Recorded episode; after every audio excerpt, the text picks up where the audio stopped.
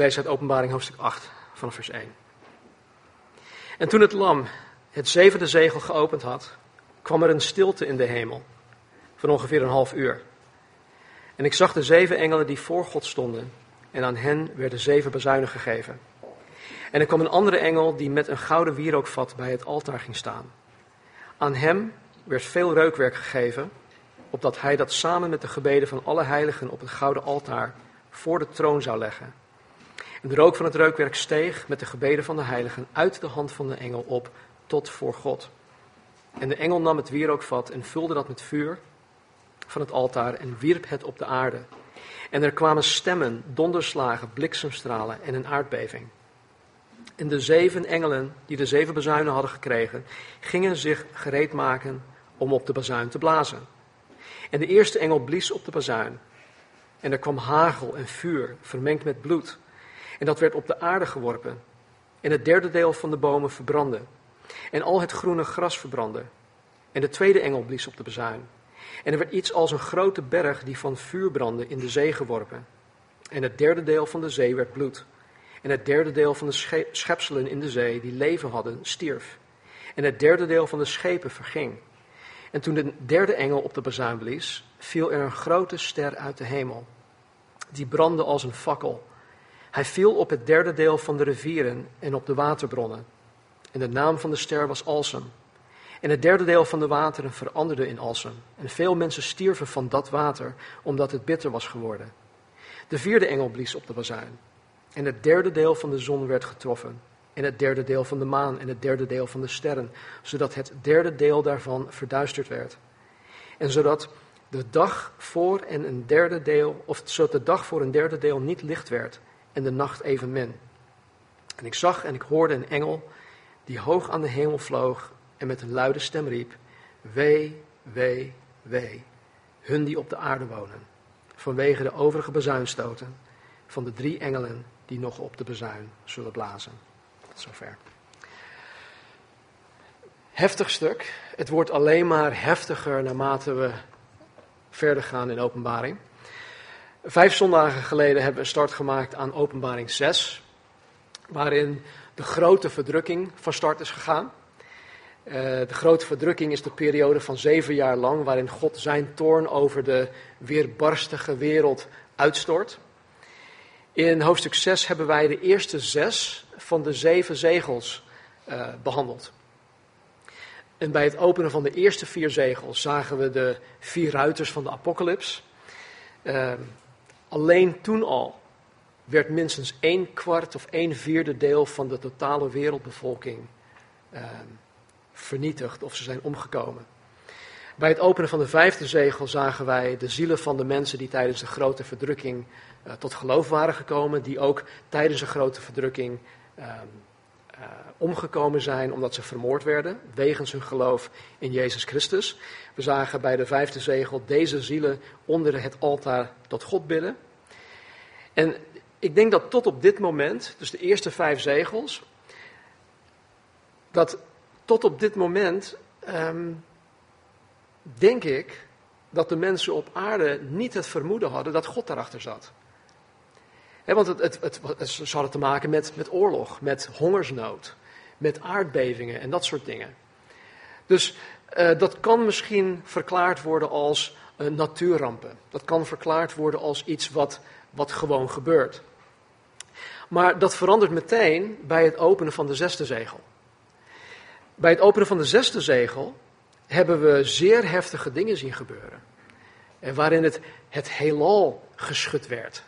Het was niet gewoon een aardbeving, maar het heelal werd geschud. Aardbevingen gebeurden, de zon en de maan gaven geen licht meer.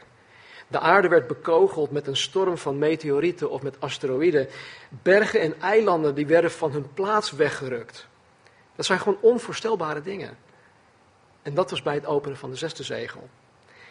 Het verbreken van deze zesde zegel zorgde ervoor dat alle mensen op aarde, echt alle mensen op aarde, van uh, het ene extreem van de daklozen tot aan de elites aan toe, zich in grotten verborgen en tegen de bergen zeiden om op hun te vallen en hun te verbergen van het aangezicht van hem die op de troon zit en voor de toorn van het lam. En dan eindigt hoofdstuk 6 met dit. Want de grote dag van zijn toorn is aangebroken. Wie kan dan staande blijven? Dat zeggen de mensen zelf. In openbaring 6 hebben wij de antichrist op het toneel zien komen. We hebben heel veel calamiteiten zien gebeuren. En dit is dan nog maar de, uh, de eerste helft van de grote verdrukking. Dit is wat, waar Jezus dus over spreekt, dat dit zijn de weeën in Matthäus hoofdstuk 24. Maar daar kom ik zo meteen nog op terug. Drie zondagen geleden hebben wij openbaring 7 met elkaar behandeld. En zoals ik eerder heb uitgelegd, is hoofdstuk 7 uh, een, een parenthetisch hoofdstuk. En vandaag pakken wij het op in openbaring 8, waarin de chronologie verder gaat. En de zevende zegel dus geopend wordt. Dus in deze slide zien wij um, ja, um, in hoofdstuk dat 6 een, uh, een chronologische volgorde geeft. Hoofdstuk 7 is parenthetisch. En dat betekent gewoon dat het tussengevoegd is om zaken op te helderen. Er wordt als het ware ingezoomd op gebeurtenissen die, die gebeuren tijdens het openen van de zes zegels. Dus hoofdstuk 7 moet je niet zien als een volg, als een chronologie, maar gewoon even een soort van parenthese. Tussen haakjes gebeurt dit ook tijdens alles dat gebeurt, dat, dat uh, met de zes uh, zegels gebeurt. Nou, vandaag beginnen we met een stuk waarin de gebeurtenissen wederom in chronologische volgorde zullen voorkomen. Dus waar de chronologie in hoofdstuk 6 uh, ophield, begint de chronologie weer in hoofdstuk 8. Nou, voordat wij de tekst induiken, is het goed om. We, we hebben een paar weken al niet uh, in, in openbaring gezeten. Is het goed om onze geheugens op te frissen. En ook uh, om even te peilen waar wij ons momenteel in openbaring bevinden. Nou, is ook goed voor jullie die hier voor het eerst zijn. Want uh, dit geeft een beetje weer um, hoe wij erin staan. In hoofdstuk 1, vers 19. geeft de Heer ons de indeling van het boek. Dat is echt een, een, een sleutelvers om openbaring überhaupt te kunnen begrijpen. Jezus zegt tegen Johannes: Schrijf nu op wat u hebt gezien, wat is en wat hierna zal geschieden. Nou, wat u hebt gezien, dat hebben we reeds gehad. Dat is openbaring 1. Uh, wat is, hebben we ook reeds gehad. Dat is uh, het tijdperk van de gemeente, de kerk. En wat hierna zal geschieden, is de tijdsperiode in het boek Openbaring waarin wij ons momenteel bevinden. Op deze slide zullen we, of zien wij waar wij ons op dit moment in het boek bevinden. Het is openbaring 6 tot en met 18. Op de volgende slide zien wij waar in de periode van de grote verdrukking wij ons bevinden. Het linkerkolom geeft weer dat wij de eerste zes zegels reeds gehad hebben. En dat is hoofdstuk 6. Vanmorgen gaan we naar de zevende zegel kijken. Nou, wat heel belangrijk is om te weten, is dat op het moment dat de zevende zegel verbroken wordt, de strafmaatregels van de bazuinen en de strafmaatregels van de zeven schalen onthuld gaan worden. Dus als je dan uh, als, je, als de, de zevende zegel een hoofdpunt is, dan zouden zeven bazuinen daaronder komen als, vier, als zeven subpunten. En uh, de zeven schalen weer als zeven subpunten onder het laatste bazuin. Ja? Iedereen in de hemel, behalve God natuurlijk, weet pas wat er bij het blazen van de bazuinen en het uitgieten van de schalen gebeuren zal wanneer de zevende zegel geopend wordt. Geen moment eerder. Jezus, weet je nog? Jezus kreeg de, de boekrol in handen. Hij opende de eerste zegel. Nou, dat gaf weer wat er dat, op dat moment zou gebeuren. Bij het openen van de tweede zegel gebeurden er weer andere dingen. En nu opent hij de zevende zegel en ineens uh, komt er heel veel tevoorschijn wat, wat, er, wat erin staat. Dus geen moment eerder zullen degenen in de hemel, nog engelen, nog mensen, wie dan ook, te weten komen wat, er, wat de wereld te wachten staat. Um, behalve God natuurlijk. Het verbreken, oftewel het openen van de zevende zegel, is dus veel betekenend. Er zit zoveel in. Uh, tegelijk is het ook echt onheilspellend. Het is, het is, het is gewoon Too much om, om, uh, om daar een voorstelling van te krijgen. Zodra de zevende zegel geopend wordt, wordt pas duidelijk wat de wereld echt te wachten staat.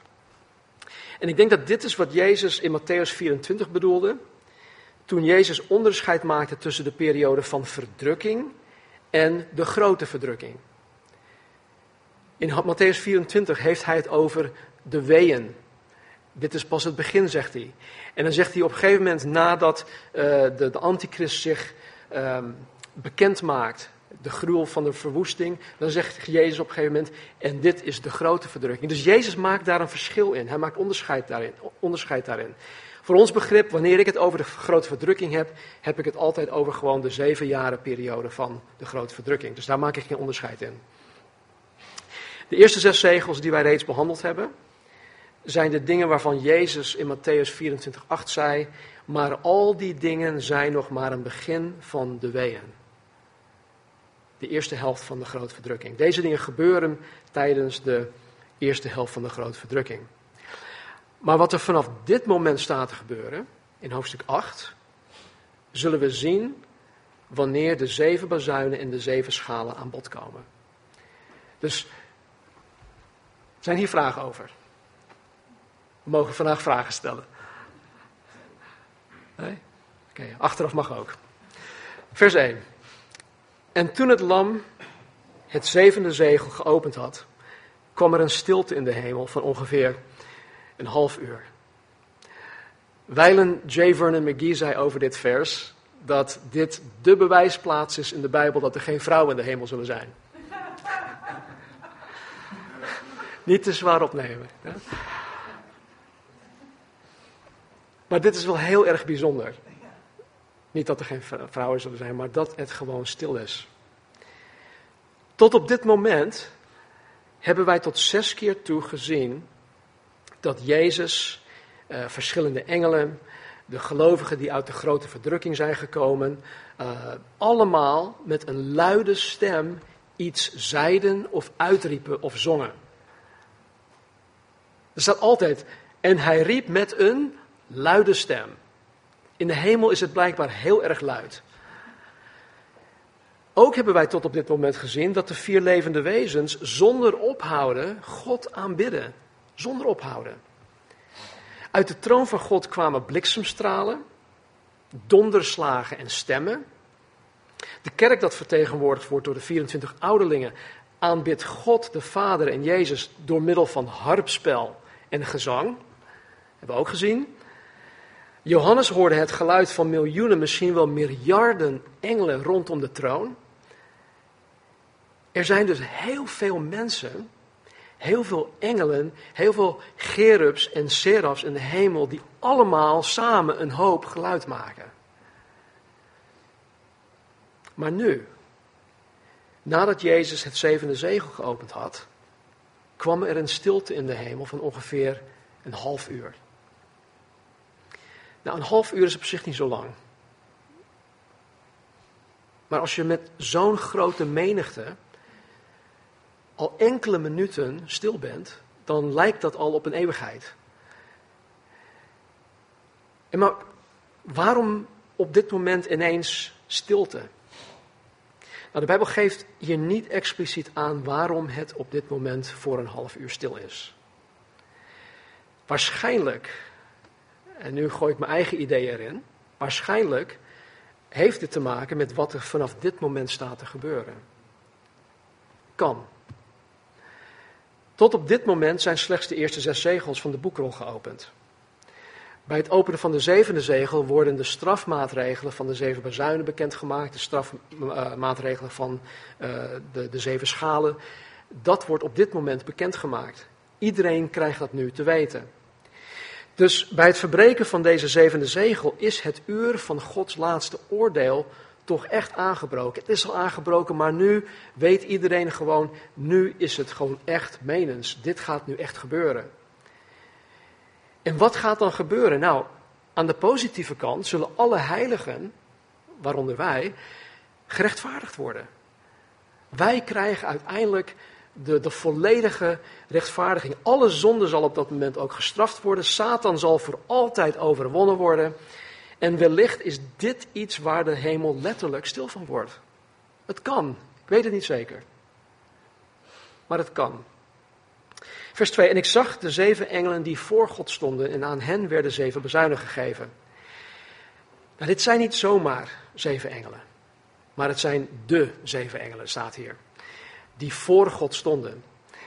Het bepaald lidwoord de geeft aan dat het om een select groepje engelen gaat. De, ehm, het Centrum voor Bijbelonderzoek zegt dit hierover. Het gaat, ik citeer, het gaat om de zeven aartsengelen of aangezichtsengelen die voortdurend voor God staan. Einde citaat. Weet jullie nog? Dat zullen we waarschijnlijk, ehm, wanneer we kerst gaan behandelen, of wanneer we kerst gaan vieren, dan zullen we dit weer tegenkomen. Maar in Lucas hoofdstuk 1, vers 19, toen Zacharias, dat was dan de, de vader van Johannes de Doper, toen hij bezocht werd door de engel Gabriel, zei de engel Gabriel tegen hem: Ik ben Gabriel die voor God sta. Gabriel geeft hier in dit, op dit moment dus aan dat hij een engel is die voor God staat. Deze Gabriel komt ook in het Bijbelboek Daniel voor. En hij was ook de engel die aan Maria verscheen om de geboorte van Jezus aan te kondigen. Gabriel speelt dus een belangrijke rol in Gods werk. Ook de engel Michael, die in Judas 1 vers 9 een aartsengel genoemd wordt, is een engel die voor God staat. In Daniel 12 wordt de engel Michael de grote vorst genoemd. Dus aan deze twee dingen kunnen we al zien, Gabriel, Michael, dat het toch een, om een bijzonder uh, rang van engelen zijn. In Colossense 1 vers 16 beschrijft Paulus de verschillende rangen binnen het engelendomein. En hij noemt deze dingen tronen, hij noemt ze heerschappijen, hij noemt ze uh, overheden en machten. Er zijn dus verschillende rangen onder de engelen. En deze zeven engelen die voor God staan, hebben blijkbaar een hogere rang. En ze bekleden een zeer belangrijke functie. Nou, aan deze zeven engelen werden zeven bezuinen gegeven. Wij die een beetje Bijbelkennis hebben, weten dat uh, bazuinen uh, op meerdere plekken in de Bijbel gebruikt worden. Uh, we kunnen zien dat God bazuinen gebruikt, dat, dat bij God bazuinen een belangrijke rol spelen. Bijvoorbeeld in Exodus, toen God Mozes op de berg Sinaï ontmoette, kwam er vanuit de hemel kwam er een zeer sterk bazuingeschal, staat er. En dit bezuingeschal was het signaal van God dat het volk Israël naar de berg toe mocht komen. Ze mochten niet de berg op, dat mocht alleen Mozes, maar ze mochten wel de berg benaderen. En het, het zeer sterk bazuingeschal, dat kwam niet door mensen, het waren waarschijnlijk engelen die op de bazuin bliezen. In Jozua 6 bliezen de priesters op de bazuinen toen Israël om Jericho heen marcheerde. Ken je dat verhaal? Jozua hoofdstuk 6. Tot dertien keer toe moesten ze om Jericho heen. En elke keer wanneer ze dat deden, bliezen de priesters op de bazuinen. De zevende dag, na de zevende keer, viel, viel de muur. Dus um, er zijn nog meer voorbeelden van, van, van uh, het, het blazen op bazuinen. Dus hier in openbaring 8 zien wij dat de bazuin wederom in Gods werk een, een heel belangrijk rol speelt. Vers 3. En er kwam een andere engel, die met een gouden wierookvat bij het altaar ging staan. Aan hem werd veel reukwerk gegeven, opdat hij dat samen met de gebeden van alle heiligen op het gouden altaar voor de troon zou leggen. En, ook, en de rook van het reukwerk steeg met de gebeden van de heiligen uit de hand van de engel op tot voor God. In hoofdstuk 5 zagen wij 24 ouderlingen. Deze 24 ouderlingen vertegenwoordigen de kerk die al op dat moment in de hemel is. En deze 24 ouderlingen die hadden hun schalen vol reukwerk en, en zij offerden deze aan het lam. De schalen vol reukwerk of wierook staan symbool voor de gebeden van alle heiligen. Dat staat er in hoofdstuk 5. Op verschillende plaatsen in de Bijbel zien wij dat de gebeden van Gods kinderen vergeleken worden met geurig reukwerk. Oftewel met een, uh, er staat letterlijk een zoete geur. Ja, dus de gebeden van ons, van de heiligen, wordt vergeleken met een zoete geur die naar God toe opstijgt. Dit geeft aan dat zoals een, een zoete geur aangenaam is, de gebeden van Gods kinderen aangenaam zijn voor God. De gebeden van, van Gods kinderen, van ons, zijn aangenaam. Ik weet niet hoe dat bij jullie zit, maar soms heb ik het idee dat het gewoon gevoelsmatig. En ik weet dat dat niet zo is, maar gewoon gevoelsmatig heb ik het idee van: oh jee, kan ik dat wel weer aan God vragen? Kan ik alweer hiermee aankomen bij God? Of heeft God zoiets van: oh nee, daar heb je hem weer. Nee, mijn gebeden, hoe vervelend ze ook vanuit mijn optiek kunnen lijken, zijn voor God een aangename, zoete geur. God geniet ervan wanneer zijn kinderen uh, in gebed tot hem komen. Hij geniet ervan. Ik, Maus' dochter is er nu, die, die weet daar iets van. Als ik thuis aan het werk was, ik had een baan waar ik een aantal, aantal dagen thuis kon werken en dan weer op kantoor. Maar als ik thuis aan het werk was, dan mocht ik niet gestoord worden. En um, kinderen weten dat. Nou ja, papa mag je niet storen. Nu heb ik kleinkinderen. En uh, we hebben een kleindochter die bij ons woont. En uh, als mijn kantoordeur gesloten is, en die is vrijwel altijd gesloten als ik aan het werk ben, dan hoor ik op, op mijn deur. Dan weet ik gewoon, dat is Amy. En wat doet opa? Opa opent de deur, komt binnen schat. En dan pakt, pakt opa haar op en op de schoot en heeft een paar knuffels en, en dan gaat ze weer weg. En ik denk dat, dat, dat God in dat, in dat opzicht misschien beter als een opa kan worden beschouwd dan een vader. Want weet je, God maakt altijd de deur voor ons open. De deur staat gewoon altijd open. Onze gebeden zijn een aangename geur voor God. Nou, mijn vraag is, welke gebeden van alle, van alle heiligen zijn dit? Welke, om welke gebeden gaat dit? Als je uitgaat van alle heiligen, dat wil zeggen alle mensen die in God geloven, zowel in het Oude Testament als ook in het Nieuwe Testament, dan zijn dat heel veel mensen. Door de eeuwen heen. Dat zijn heel veel mensen. Als je dan uitgaat van alle gebeden die ooit naar God toe zijn opgegaan, dan zijn dat heel veel gebeden. Dus, heel egoïstisch gezien, welk van mijn gebeden worden op dit moment in openbaring 8 samen met het reukwerk aan God geofferd? Goeie vraag. Ik wil het wel weten, want dan, want dan weet ik hoe ik beter kan bidden. Toch? Kijk, ik denk niet dat wanneer je voor een parkeervak bidt, dat dat gebed ertussen zit.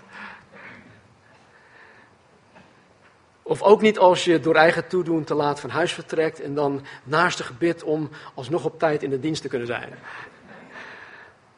Of als je door eigen toedoen te laat bent en dan rij je te hard en dan bidt, oh Heer, laat me alsjeblieft geen bekeuring krijgen. Eh, ook niet, uh, Heer, ik heb nagelaten om goed te leren, maar laat mij alsjeblieft mijn tentamen of examen halen.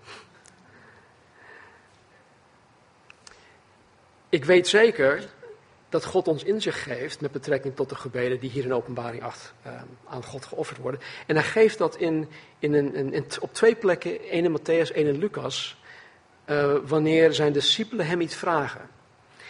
In Lucas 11 zagen Jezus discipelen uh, dat Jezus aan het bidden was. We weten vanuit het evangelie, vooral in Lucas, Lucas benadrukt dat ook erg, dat Jezus aan het bidden was. En hij bad soms de hele nacht door. Vaak zien we ook dat hij nog voor zonsopgang aan het bidden, bidden was. En zijn, dat, dat, dat viel hun op, de discipelen. Dus in Lucas 11 zien de discipelen Jezus aan het bidden. En vervolgens vroegen zijn discipelen aan Jezus om hen te leren bidden. En er staat letterlijk: uh, leer ons bidden zoals ook Johannes de Doper zijn discipelen geleerd heeft. Nou, op dat moment leerde Jezus hun bidden door middel van het Onze Vader. En daarin staat, een van de regels in het gebed staat, uw koninkrijk komen, uw wil geschieden, zoals in de hemel, zo ook op aarde. Ik weet, ik, ken, ik weet niet hoe jullie bidden, dus ik weet ook niet of jullie dit letterlijk zo verwoorden in jullie gebeden. Heere God, uw koninkrijk komen, uw wil geschieden zoals in de hemel, zo ook op aarde. Helemaal niets mis mee, als je dat bidt. Graag zelfs. Maar wisten jullie dat elke keer wanneer jullie bidden om verlost te worden van het onrecht in deze wereld, dat jullie eigenlijk bidden, uw koninkrijk komen, uw wil geschieden zoals in de hemel, zo ook op aarde. Elke keer wanneer wij bidden, Heer, verlos ons alsjeblieft van het kwaad, verlos ons van het onrecht. Heer, het is zo oneerlijk, help me alsjeblieft. Als we alle emoties daarvan wegpellen, dan is dit de kern van dat gebed. Of wanneer jullie bidden om bevrijd te worden van die, die ene zonde die zo'n grip heeft op je leven. Dan bid je eigenlijk ook, Heere, uw koninkrijk komen, uw wil geschieden, zoals in de hemel, zo ook op aarde. Of wanneer jullie bidden om genezing van je lichaam. Of wanneer jullie bidden om herstelde relaties. Of wanneer jullie bidden omdat je, je leidinggevende op je werk je benadeelt. Dan bid je eigenlijk uw koninkrijk komen. Uw wil geschieden, zoals in de hemel, zo ook op de aarde. Of wanneer je bidt omdat de overheid beslissingen neemt wat voor jou nadelig is. Of wanneer je als Amerikaan nu bidt, wat moet ik hier nou mee? Of wanneer je bidt omdat je het zat bent dat de overheid voor de zoveelste keer haar belofte niet nakomt. Of wanneer je bidt dat de familieleden eens een keertje normaal tegen je gaan doen. Weet je, elk gebed dat vraagt om de rechtvaardigheid van God, elk gebed dat vraagt om herstel, elk gebed dat vraagt om het goede, om het rechte, om het juiste, is als het ware een gebed dat vraagt, uw koninkrijk komen, uw wil geschieden, in de, zoals in de hemel, zo ook op aarde. De schalen vol reukwerk in openbaring 5 die de, de gebeden van de heiligen vertegenwoordigen. En de gebeden van alle heiligen en het wierookvat in openbaring 8, geloof ik, bevatten al deze gebeden. Uw koninkrijk komen, uw wil geschieden, zoals in de hemel, zo ook op aarde. En deze gebeden zullen gegarandeerd verhoord worden. Weet wel dat veel van onze gebeden aan deze kant van de eeuwigheid al verhoord worden. Elke dag verhoort God een gebed, onze gebeden, tientallen, miljoenen gebeden. Ik denk dat als we gewoon aan elkaar vragen van, joh, waar heb je de laatste tijd voor gebeden en wat is daarmee gebeurd? Dat wij allemaal wel een getuigenis hebben dat God een gebed of meerdere van onze gebeden in de laatste dagen of weken of maanden heeft verhoord. Dus aan deze kant van de eeuwigheid verhoort God al onze gebeden. Maar sommige van onze gebeden worden als het ware opgeslagen en bewaard voor het juiste moment. En dat juiste moment is wat wij hier nu lezen in Openbaring hoofdstuk 8. Maar dat God al deze gebeden zal verhoren is zeker. Nou, hier in vers 3 en 4 zien wij deze engel, het wierook, samen met de gebeden van alle heiligen op het gouden altaar leggen. Ja, dus die engel neemt de gebeden van alle heiligen. Hij neemt het wierook, wat eigenlijk de gebeden vertegenwoordigt, en hij legt ze samen op het altaar van God. En beide, zowel het wierook als de gebeden, stegen uit de hand van de engel op tot God. Nou, dit is het tweede wat ik in deze preek niet hard kan maken. Het komt niet vaak voor dat ik dit doe, maar uh, vandaag twee keer. En ik kan het volgende echt niet hard maken, want ik heb er niets expliciet in de Bijbel uh, over gevonden. Als jullie het wel weten, laat het mij alsjeblieft weten, want dan kan ik het wel hard maken. Maar uh, in Romeinen 8 staat er staat een heel bijzonder stuk over gebed.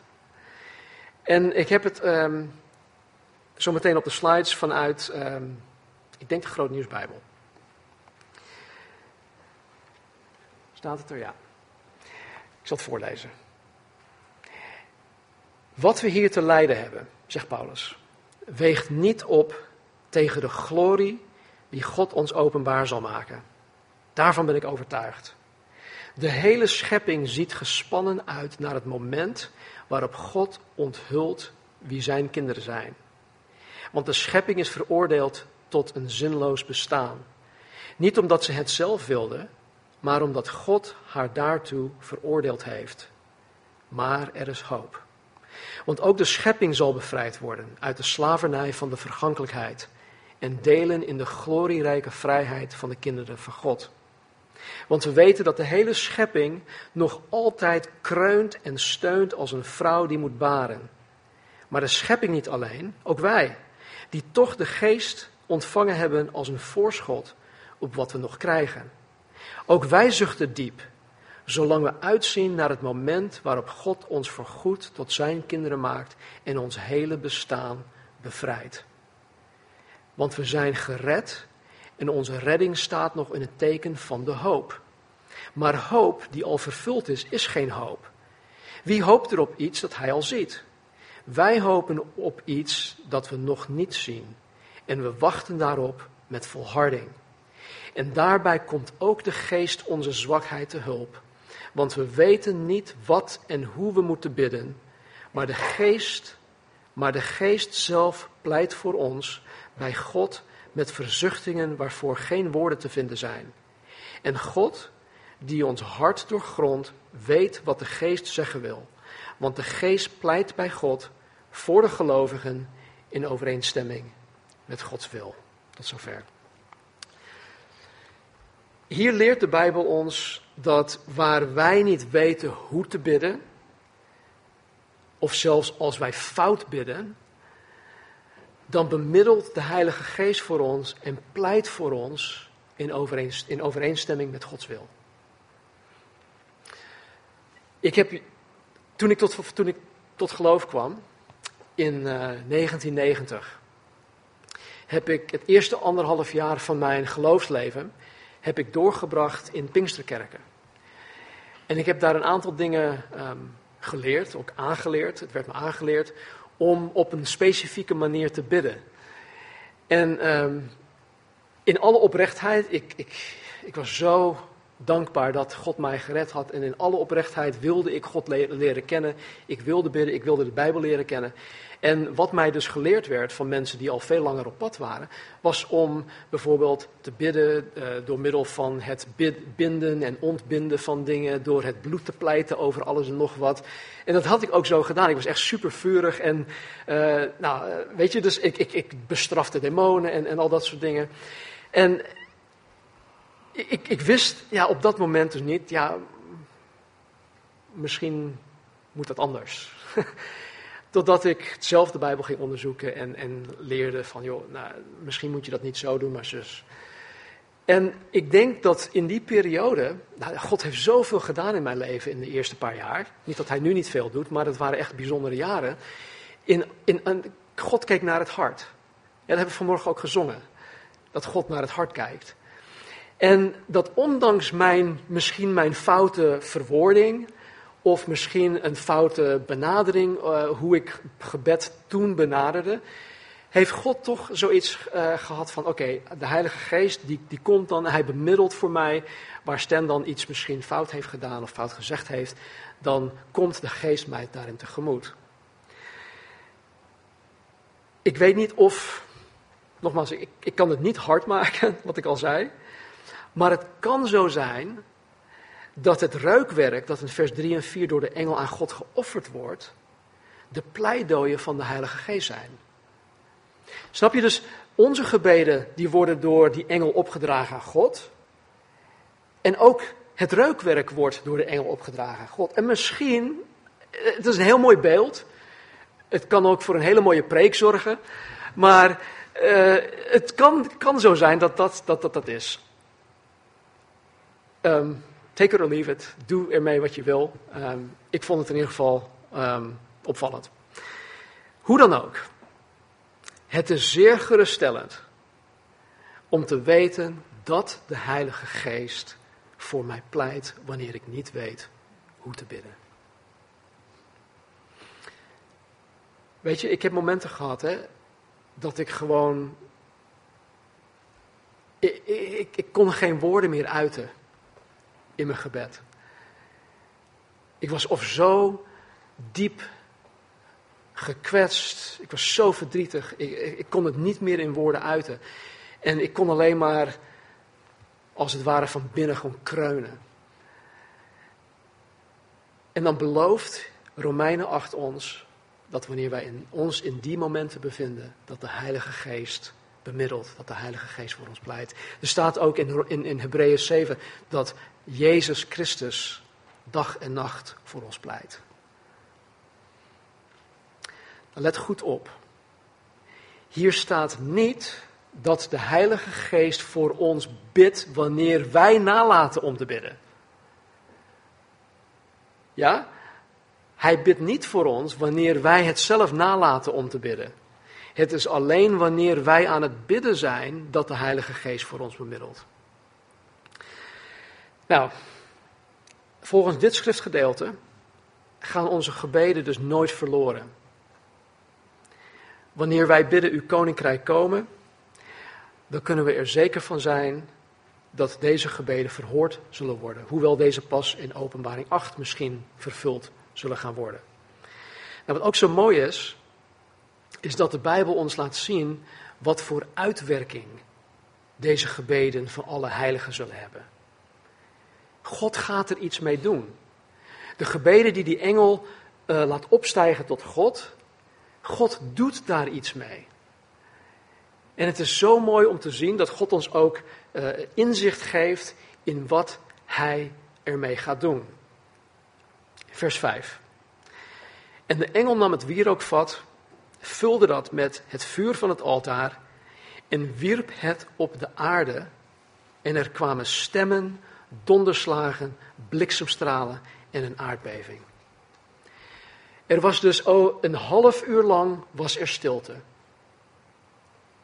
De gebeden werden aan God gebracht, naar God toegebracht, aan God geofferd.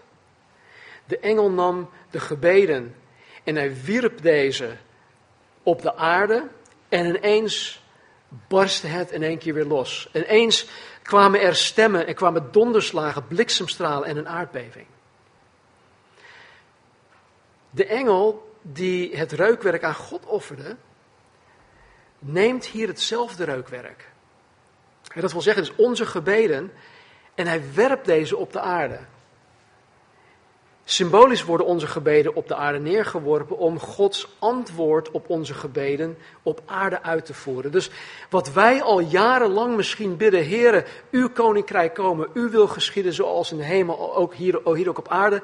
Die gebeden, jarenlang wat wij bidden, die worden op dat moment door God uitgevoerd. Met andere woorden, God heeft onze gebeden verhoord. En op dit moment, in Openbaring 8, zal God onze gebeden antwoorden en uitvoeren. En hij zal dit doen door, het, uh, door de dag des Heren voor te zetten, door uh, zijn toren hier op aarde voor te zetten, door de grote verdrukking voort te zetten. Dus wij hebben eigenlijk een, een, een heel belangrijk, uh, belangrijke rol in het vervullen van wat hier in Openbaring 8 staat. Want dit is op antwoord, als antwoord op onze gebeden. Nou, in de komende acht versen, vanaf 6 tot met 13, einde van hoofdstuk 8, zullen we zien wat voor uitwerking onze gebeden zullen hebben. Hoe dat eruit gaat zien. Maar dat zullen we voor volgende week, of volgende keer uh, bewaren. Um, Ja, dat zullen we volgende, voor volgende keer bewaren. Het is zo'n mooi stuk. En um, we zien dat God vooral ehm, de aarde met de eerste vier bezuinschalen uh, vernietigt. En mijn vraag was dan: oké, Heer, waarom per se de natuur? Waarom de bomen, het gras, de zee? Uh, wat, wat hebben de bomen u aangedaan?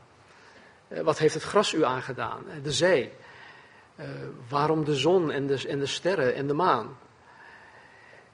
Maar die vraag zullen we volgende keer beantwoorden. Bidden is belangrijk. Bidden is essentieel. Ik, ik weet het, het begint bijna een beetje cliché te worden dat bidden, dat je dat hoort, dat bidden essentieel is. Onze gebeden spelen een sleutelrol in het volbrengen van Gods ultieme plan met de mensheid en met de aarde. Zo zwaar wegen onze gebeden. En ik hoop dat, dat, dat, dat de, de, de, de boodschap van vanmorgen vanuit hoofdstuk 8, dat dat echt tot ons door zal dringen. En weet je, natuurlijk is God met ons begaan. En wanneer we ergens te laat voor zijn, dat we mogen bidden, oh Heer, help me alsjeblieft nog op tijd te komen. Weet je, zo vaak ben ik zelf door, niet door eigen toedoen, maar gewoon door omstandigheden, dan ben ik te laat vertrokken. En dan denk ik, dan ben ik helemaal gestrest en dan, uh, uh, dan kom ik alsnog op tijd aan, want de, de andere persoon is zelf te laat gekomen. Waarmee ik de afspraak heb. En dan heeft die andere persoon niet eens door dat ik zelf ook te laat was. En dat, dat die persoon zich dan verontschuldigt aan mij dat hij te laat is gekomen. Weet je, dus tegenwoordig heb ik zoiets van: Heer, u heeft mijn leven in uw hand. Het maakt niet uit of ik te laat vertrek of niet, whatever. Het gaat allemaal goed komen. Maar God is begaan met ons. Hè? Dus schroom niet om voor alle dingetjes te bidden. Al onze gebeden zijn een heerlijk reukwerk van God. Tot slot dit. Toen Jezus drie jaar lang met zijn discipelen optrok en hen trainde, heeft Jezus hun heel veel geleerd. Het was echt drie jaar seminarium hier op aarde, samen met Jezus. Nou, wat mij opvalt, is dat de Bijbel ons slechts één keer laat zien dat de discipelen iets aan Jezus vroegen om, om hen iets te leren. Maar één keer. Ze vroegen Jezus niet om hen te leren eh, mensen te genezen. Ze vroegen Jezus ook niet om hen te leren mensen te bevrijden van demonen bijvoorbeeld. Ze vroegen Jezus ook niet om hen te leren te profeteren. Of om hen te leren uh, tekenen, tekenen en wonderen te verrichten en dat soort dingen. Nee, het enige dat Jezus aan hen vroeg, of dat, dat zij aan Jezus vroegen, was: Heer, leer ons bidden. Leer ons bidden. En dat zegt iets. Dat zegt iets over het gebedsleven van Jezus zelf. En het zegt iets over de discipelen die zo nauw bij hem betrokken waren in zijn bediening, in zijn leven. Drie jaar lang wandelden zij dag en nacht samen met Jezus. En wat hun vooral was opgevallen, was het gebedsleven van Jezus, waardoor zij vroegen, Heer, Leer ons te bidden. Met andere woorden, Heer, leer ons te bidden zoals U bidt. Ik wil leren bidden zoals U bidt. En ik ben er stellig van overtuigd dat het allerbelangrijkste dat wij aan God kunnen vragen is dat Hij ons leert te bidden. En dat bedoel ik niet per se in een groep, maar gewoon bidden.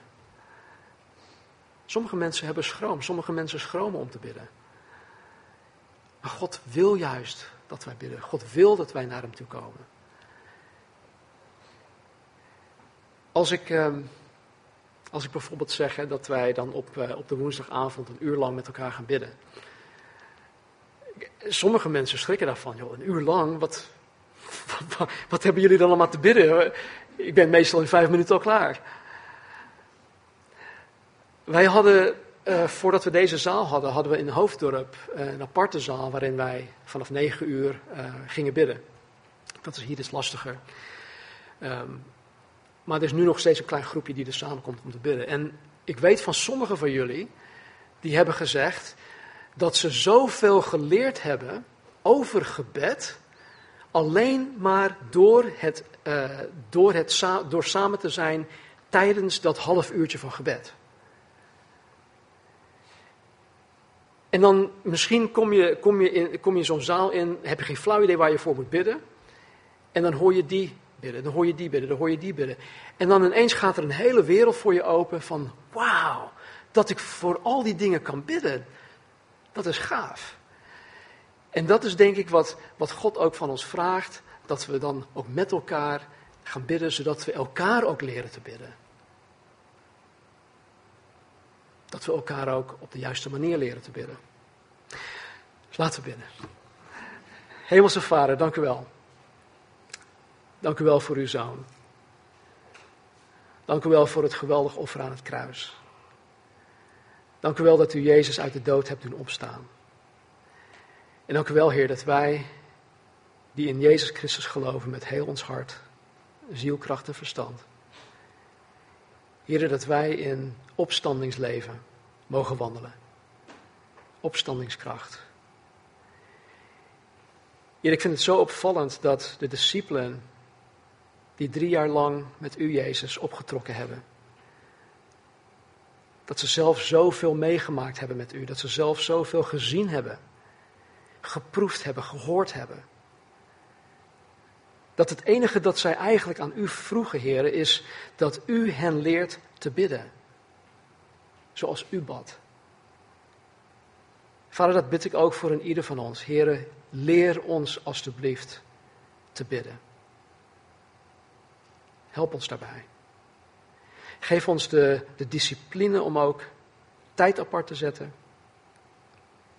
Al moeten we er een kwartiertje of een half uur eerder voor opstaan. Beweeg ons daartoe, Heer. Leer ons, help ons te zien hoe zwaar onze gebeden ook wegen in het heilsplan dat u hebt. Leer ons te zien dat onze gebeden niet stoppen bij het plafond, maar dat ze echt tot de derde hemel aan toe bij u komen. En dat u er iets mee doet. Het zij nu aan deze kant van de eeuwigheid of het zij straks in openbaring hoofdstuk 8. Hoe dan ook, heren, help ons, we hebben u nodig. Ik bid dat uw Heilige Geest, heren, zelfs vandaag nog voor ons zal pleiten waar wij het niet kunnen. Kom ons daarin tegemoet. Zegen ons, Vader, stel ons tot zegen.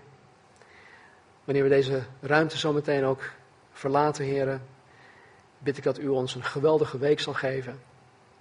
Vol met gelegenheden om iets over u aan mensen te vertellen. Om elkaar te bemoedigen. Om uw liefde aan elkaar ook te tonen. Want Heer, het is door elkaar lief te hebben, dat de wereld om ons heen zal zien dat wij daadwerkelijk uw discipelen zijn. Help ons daarbij. Vraag dit in Jezus' naam. Amen. Amen. We gaan staan.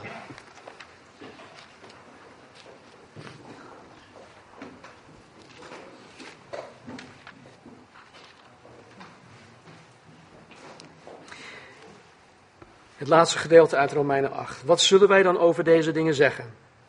Als God voor ons is, wie zal tegen ons zijn?